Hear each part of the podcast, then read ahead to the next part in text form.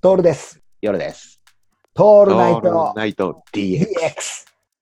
あのさ、紐が途中からさ、一瞬にしてゴムになるじゃん。うん。でもうゴムになっちゃったら止まんないじゃん、あれ。うん。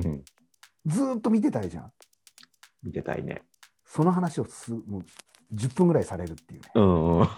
な最高だよね、これさ。か なかなすいごよね。ね。絶対できないんだよ、そんな。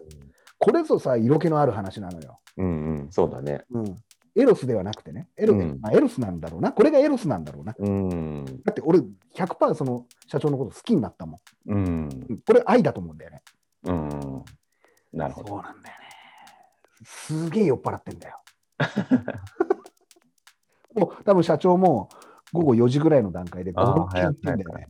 言ってるな。 5、6件行ってると思うよ。12時ぐらいから初めてたって言ってたから、うん。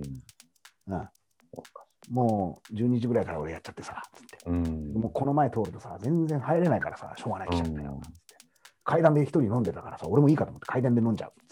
つっていいね。慣れたもんですよ。うん。音ですよ、そんな、もうさ、あの、決してブログとかネット情報には出てこない、うん。うん極上の空間じゃないそうだね。うん。だから今度だから、このね、コロナが明けて、と夜さん聞いたら、やっぱ船橋飲みだね。